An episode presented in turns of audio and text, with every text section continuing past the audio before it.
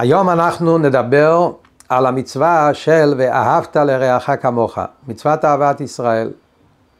כולנו יודעים על המצווה הזאת, כולנו שומעים על המצווה הזאת, לא מפסיקים ללמוד, לדבר, לעורר, במיוחד בתקופה שלנו, בתקופה האחרונה, כשאנחנו נמצאים בתקופה שאנחנו רואים בעולם מסביב, ובפרט בארצנו הקדושה, את המצב ש... כמה צורך יש לעורר ולדבר ולחזק את הנושא של אהבת ישראל. אז כמובן, כולנו שומעים, מדברים על זה, כולנו יודעים מה שרבי עקיבא אמר, שאהבת לרעך כמוך זה כלל גדול בתורה, זה הפסוק של כל התורה כולה.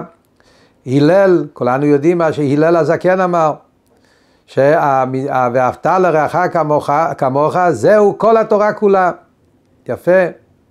אבל כשמדברים, מגיע לפן המעשי, כשמתחילים לחשוב ולהתבונן, אז בעצם אנחנו לא בדיוק מבינים מה התרגום של המילים האלה ואיך אנחנו באמת יכולים, האם באמת אפשר לקיים את המצווה הזאת במלוא מובן המילה. ואהבת לרעך כמוך, שלושה מילים, כשאנחנו חושבים על הפירוש הפשוט של המילים האלה, ומנסים לחשוב על זה, מה זה אומר לנו, ואהבת, שיהיה לנו אהבה כנה ואמיתית, אהבה טהורה, לרעך, הכוונה לכל אחד ואחד מעם ישראל, בלי יוצא מהכלל. בפירוש הפשוט של לרעך, התורה לא עושה לנו שום הנחות ושום יוצא מהכלל, לאהוב כל יהודי. וכמוך, לא סתם אהבה, אהבה צריכה להיות כמוך, כמו שאתה אוהב את עצמך, ככה אתה אמור לאהוב, ואת מי? כל יהודי בכל העולם. יהודי שאתה אף פעם לא מכיר אותו, שאין לך קשר איתו, או יהודי שהוא בכלל לא נמצא בקהילה שלך, לא ברמה שלך, לא בהתנהגות, לא, לא בשום, בשום רמת קשר, בשום מצב, ולמרות זאת מגיעה התורה ואומרת, ואהבת לרעך כמוך, כמו שאתה אוהב את עצמך, כך לאהוב כל יהודי. כל אחד מבין שכמה שאני אשתדל ואני אנסה לאהוב אנשים מסביבי, אבל האהבה וסוג האהבה שאני אוהב את עצמי זה אהבה אחרת לגמרי. את עצמי אני אוהב כי זה אני בעצמי. זה לא משהו שאני צריך לחשוב על זה, זה לא משהו שאני צריך להתבונן על זה. את עצמי אני אוהב כי עצמי זה העצמי שלי. הבן אדם האחר, כמה שאני אחשוב עליו וכמה שאני אתבונן במעלות שלו, בדברים היפים שיש לו, אבל סוף כל סוף הוא לא עצמי, הוא מישהו אחר. אז איך אפשר לבקש ולדרוש, והתורה דורשת את זה מכל יהודי, ואהבת לרעך כמוך. בעצם השאלה הזאת לא התעוררה בימים האחרונים, למרות שבימים האחרונים יש קושי מיוחד, איך אנחנו בעצם מחדירים את זה ומיישמים את זה וחיים את זה. אבל השאלה הזאת היא שאלה כבר של גדולי ישראל, כבר גדולי ישראל הראשונים, אפשר לראות במפרשי התורה, גדולי מפרשי התורה, החומש, הרמב"ן, מגדולי הראשונים, ואותו דבר אבן עזרא, ועוד מגדולי המפרשים, שמתייגעים לנסות לבאר את הפירוש של הפסוק, עד כדי כך שהרמב"ן אומר שקשה להבין איך בעצם אפשר לבקש מבן אדם לקיים את המצווה הזאת במובן הפשוט. ולכן יש באמת כמה וכמה הסברים, אבל אנחנו היום נתמקד על המבט המיוחד, על ההסתכלות המיוחדת שתורת החסידות מגלה לנו בנושא הזה. תורת החסידות פותחת לנו אור חדש, מבט מיוחד, כדי שנוכל בעצם להתחבר אל המצווה הזאת ממקום מאוד עמוק ומאוד פנימי ומאוד כנה. תורת החסידות מגלה לנו שבעצם אהבת ישראל ואהבת לרעך כמוך זה הביטוי המעשי של המצווה כבר. זה בעצם כבר האופן איך אנחנו מקיימים את המצווה. יש משהו שהוא קודם לאהבת ישראל, וזה מה שתורת החסידות קוראת אחדות ישראל. אחדות ישראל זה השורש לאהבת ישראל. אז בואו נדבר היום על אחדות ישראל, בואו ננסה להבין מה זה אחדות ישראל, ולהבין איך ברגע שאנחנו מבינים את הנושא של האחדות ישראל, נוכל להגיע, להביא את זה לתוך אהבת ישראל, ואיך אנחנו מביאים את זה בחיי היום-יום. נפתח בסיפור שאדמו"ר הריה סיפר בשנת ה' אלפים תש. זה היה בשנת תש, זה היה בהתחלת מלחמת העולם השנייה. אדמו"ר הרייץ, רבי יוסף יצחק, הגיע אז ניצול מהשואה, הוא היה ממש בתוך ההפצצות וההפגזות בפולין, בוורשה, והוא ראה בעיניו את החורבן של יהדות אירופה, ובניסים גלויים הצליח להגיע בדרך לא דרך עד שהוא הגיע לאמריקה באמצע שנת תש. חג השבועות באותו שנה, אז אה, היה התוועדות, והרי אנחנו יודעים חג השבועות זה יום ההילולה, יום ההסתלקות של הבעל שם טוב. אז הרבי הרייץ דיבר אז מאוד מאוד חזק בנושא של אהבת ישראל כפי שגילה אותה מורנו הבעל שם טוב. והוא סיפר אז בקשר לאחד מגדולי אדמו"רי החסידות, מראשוני הצדיקים, הצדיק המפורסם רב לוי יצחק מברדיצ'וב. סיפר שרב לוי יצחק מברדיצ'וב, הרי הוא כולנו, מי שקרא, יודע שרב לוי יצחק מברדיצ'וב ידוע, מפורסם בעולם בתור סנגורם של ישראל. הרבי, הוא מפורסם בכל העולם בתור צדיק שראה רק טוב בכל יהודי, לימד זכות על כל עם ישראל. וכפי שהרבי מלובביץ' אמר פעם באחד מהמאמרים בראש השנה בשנת תשמ"ג, אמר הרבה שרב לוי יצחק מברדיצ'וב הוא צדיק שמפורסם בכל העולמות, לא רק בעולם שלנו, מפורסם בכל העולמות בתור אוהב ישראל ובתור סנגורם של ישראל. סיפר הרבי רייץ בהתוועדות של חג השבועות, מאיפה קיבל רב לוי יצחק מברדיצ'ב את, ה... את הכוח הזה, את הכישרון הזה, את החוש המיוחד הזה, לדבר בשבחם של ישראל, לדבר בזכותם של ישראל וללמד זכות על כל יהודי בצורה כל כך מפליאה שהוא עשה את זה. אמר הרבה שבעצם הוא קיבל את זה מהבעל שם טוב. היה תורה, מאמר תורה, דברי תורה, שהבעל שם טוב אמר, והמילים של הבעל שם טוב היו על המשנה בפרקי אבות. המשנה אומרת, כל תורה שאין עימה מלאכה, סופה בתהילה. הפירוש הפשוט זה שכשמדובר בנגיע לתורה והתורה אין עימה מלאכה, זאת אומרת בן אדם לומד תורה אבל הוא לא עובד, הוא לא עושה מלאכה, אז סופה בתהילה, לימוד לא יצליח לו. חייב להיות גם לימוד תורה וגם מלאכה. אבל הבעל שם טוב פירש את זה באופן אחר, והוא אמר שהפירוש הפנימי במשנה הזאת היא כל תורה שאין עימה מלאכה, מלאכה הכוונה מלאכת אהבת ישראל.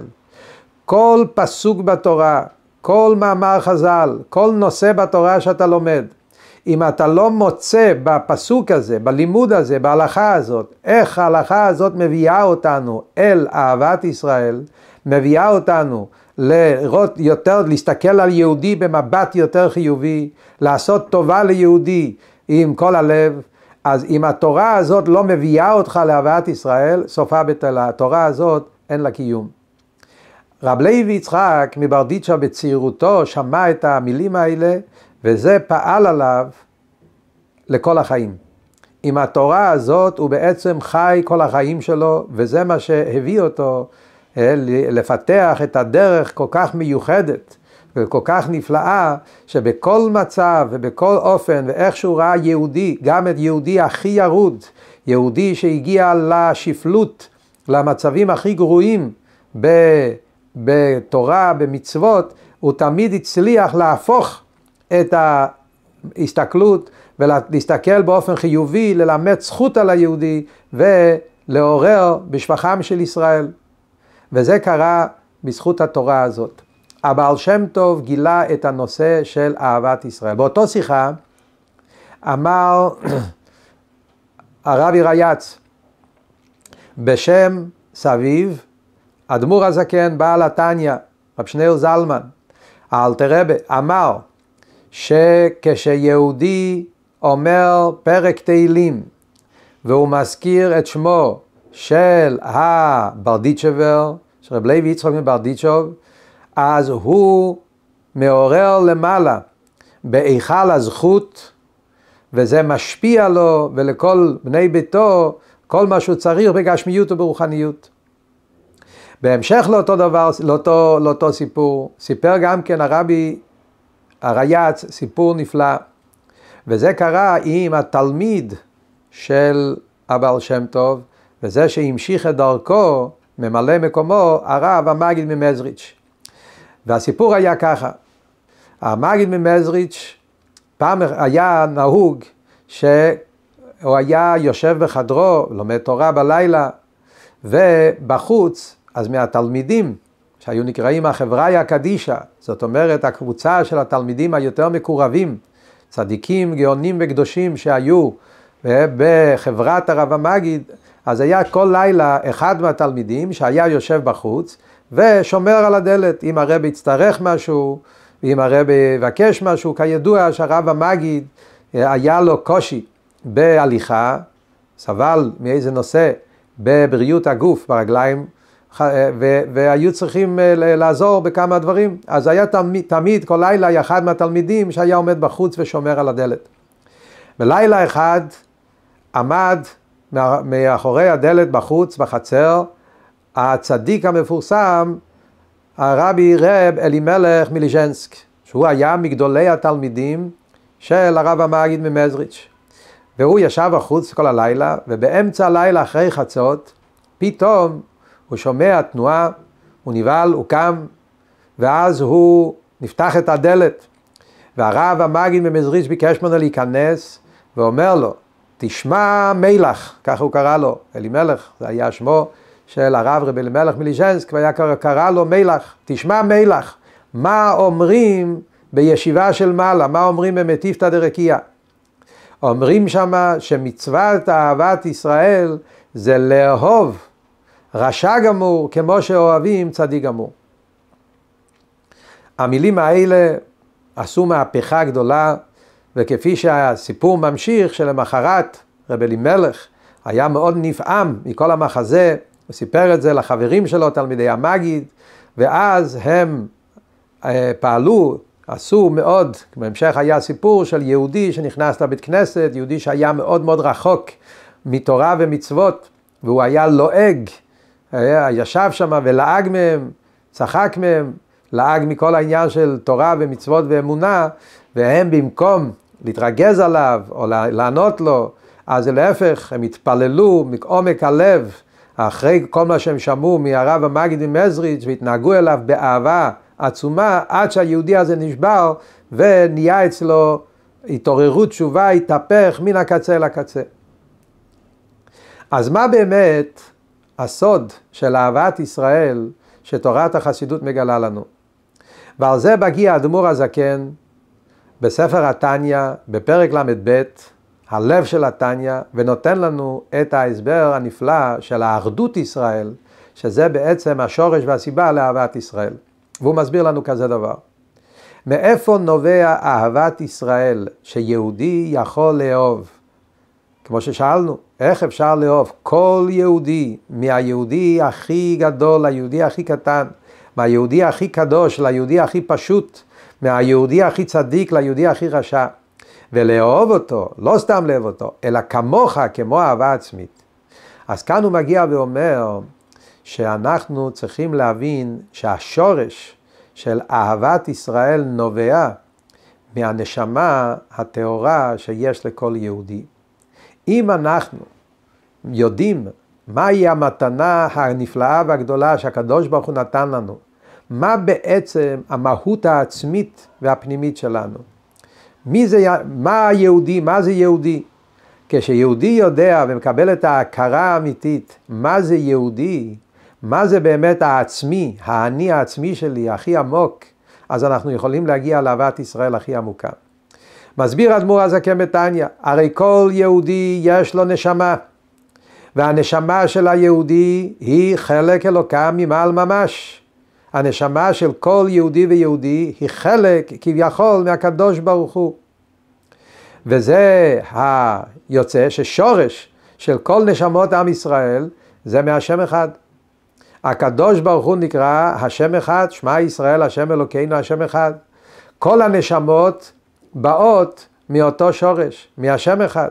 אז יוצא שבעצם כל נשמות עם ישראל, כפי שהם נמצאים בשורש שלהם, כביכול אצל הקדוש ברוך הוא, אז כל נשמות ישראל הם בעצם נקודה אחת, עצם אחד, מהות אחת, שזה חלק אלוקם ממעל ממש. אחר כך, משם, אז הנשמה יורדת לעולם, וזה מתפצל ל-60 ריבון נשמות, נשמות ישראל, בכל גופים נפרדים, אבל הפירוד שיש בין יהודי ליהודי זה רק מצד הגוף. אבל מצד הנשמה בעצם כולנו דבר אחד. אב אחד לכולנה. יש לנו אבא אחד. מגיע, הנשמות שלנו מגיע משורש אחד, ממציאות אחד. אז כשיהודי מגיע להכרה הזאת, שבמהות שלנו אנחנו בעצם דבר אחד, אז זה עוזר לו שיוכל להיות אצלו אהבה אמיתית, אהבה עצמית, אהבה כמוך ממש, כפשוטו. מה זאת אומרת כמוך ממש? בדרך כלל, כשמדברים על אהבה, אז יש הרי שתי סוגים של אהבה. יש אהבה שמדברים בדרך כלל שזה אהבה של שתי אנשים שאחד אוהב את השני בגלל המעלות המיוחדות שיש לשני. לפעמים אני אוהב מישהו בגלל שהוא החוכמה, אני מאוד מתחבר אליו, אני אוהב את החוכמה שלו, או אנחנו לפעמים מתחברים עם מישהו בגלל שאנחנו אוהבים את המידות הטובות שיש לו. לפעמים האהבה היא יותר גשמית, יותר חומרנית. אני אוהב את השני בגלל הדברים החיצוניים שיש לו, עניינים של כסף, עניינים של כוח, עניינים של יופי, וזה דברים חיצוניים שמעוררים אצלי את הקשר ואת האהבה. אבל כמו שנאמר בפרקי אבות, האהבה הזאת נקראת אהבה תלויה בדבר. אהבה שבנויה על משהו שכלי, על משהו של הסבר וטעם, זה אהבה, היא לא יכולה להיות אהבה עצמית. זה אהבה שבאה מצד השכל, מצד המעלות. כלומר, אני לא אוהב את השני, אני לא אוהב את אותך, אני אוהב את השכל שלך. אם אתה חכם גדול, אני אוהב חוכמה, ובגלל שאתה איש של חוכמה, אני אוהב את אותך, אני אוהב את החוכמה שלך. אני אוהב את הטוב לב שלך.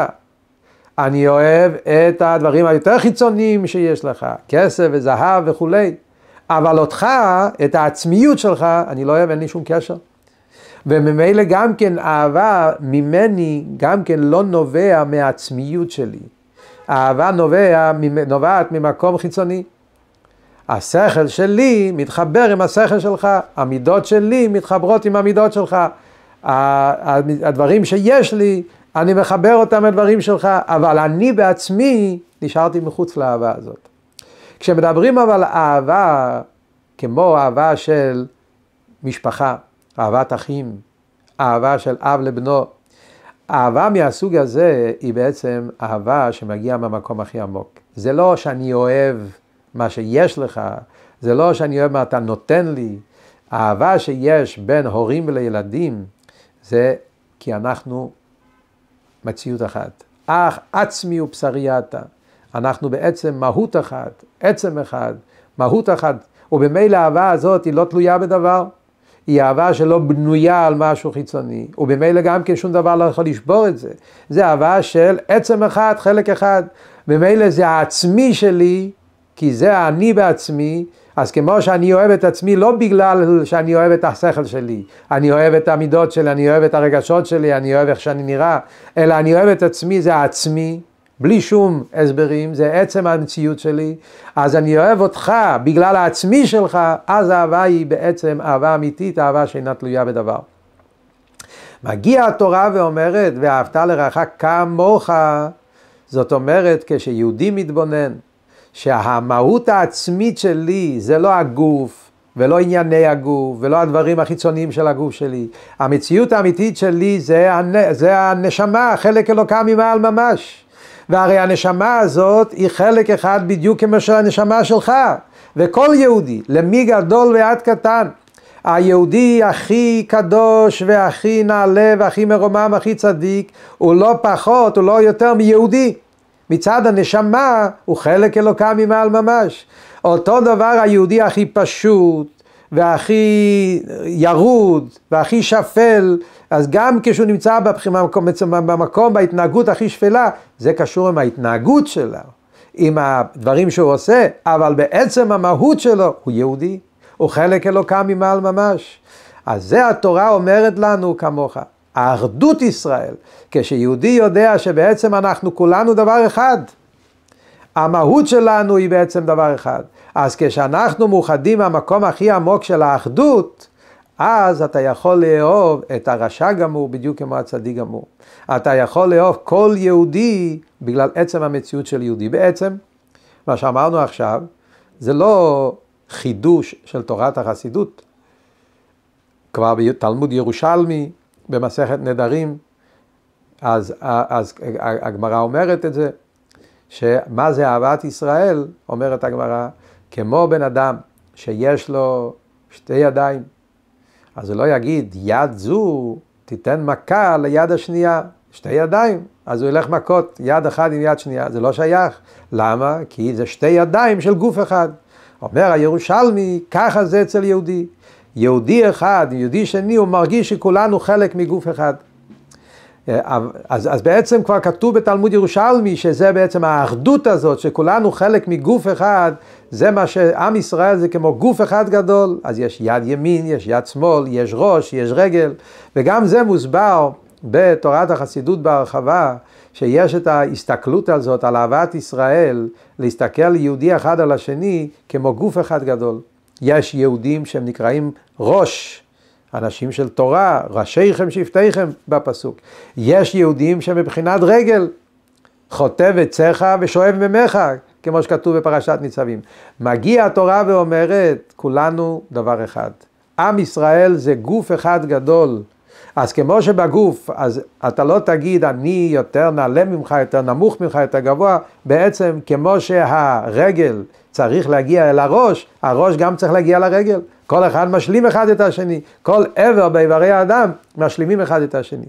אבל זה בדיוק הנקודה של העומק שתורת החסידות נותנת בזה, כי כשאנחנו מדברים על גוף אחד, אז גם כן מדגישים את ההבדלים. יש יד, יש רגל, יש ראש, יש עיניים, וזה אומר שעם ישראל בעצם מחולק, וזה נכון, וזה אמיתי. יש הרבה סוגים, בעם ישראל יש יהודים שהם מבחינת ראשיכם, יש יהודים שמבחינת רגל, יש יהודים שהם יותר מתייחדים בנקודה אחת, יש יהודים שמתייחדים בנושא אחר, וביחד כולנו, כל עם ישראל, גוף אחד ומשלימים אחד את השני, שזה בעצם אהבת ישראל גדולה. אבל הנקודה שהאדמו"ר הזקן מלמד אותנו בתניא מגלה עומק עוד יותר, אה, כשזה לא רק מדובר על חלקים שונים של גוף אחד, אלא בעצם מדובר פה על עצם אחד. כשאנחנו מסתכלים על כל עם ישראל, כפי שכולנו מושרשים בשורש הכי עליון, בהשם אחד, שם אתה לא יכול להגיד ראש, גוף, רגל, יש אה, תלמידי חכמים, יושבי אוהל, בעלי עסק, אנשים פשוטים, שם בעצם יש נקודה אחת, שם זה חלק אלוקה ממעל ממש.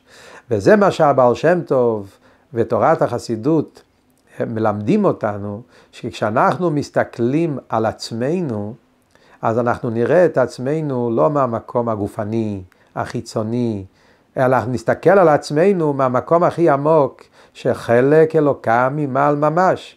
מה אני העצמי שלי? יהודי. אני יהודי. ואתה יהודי.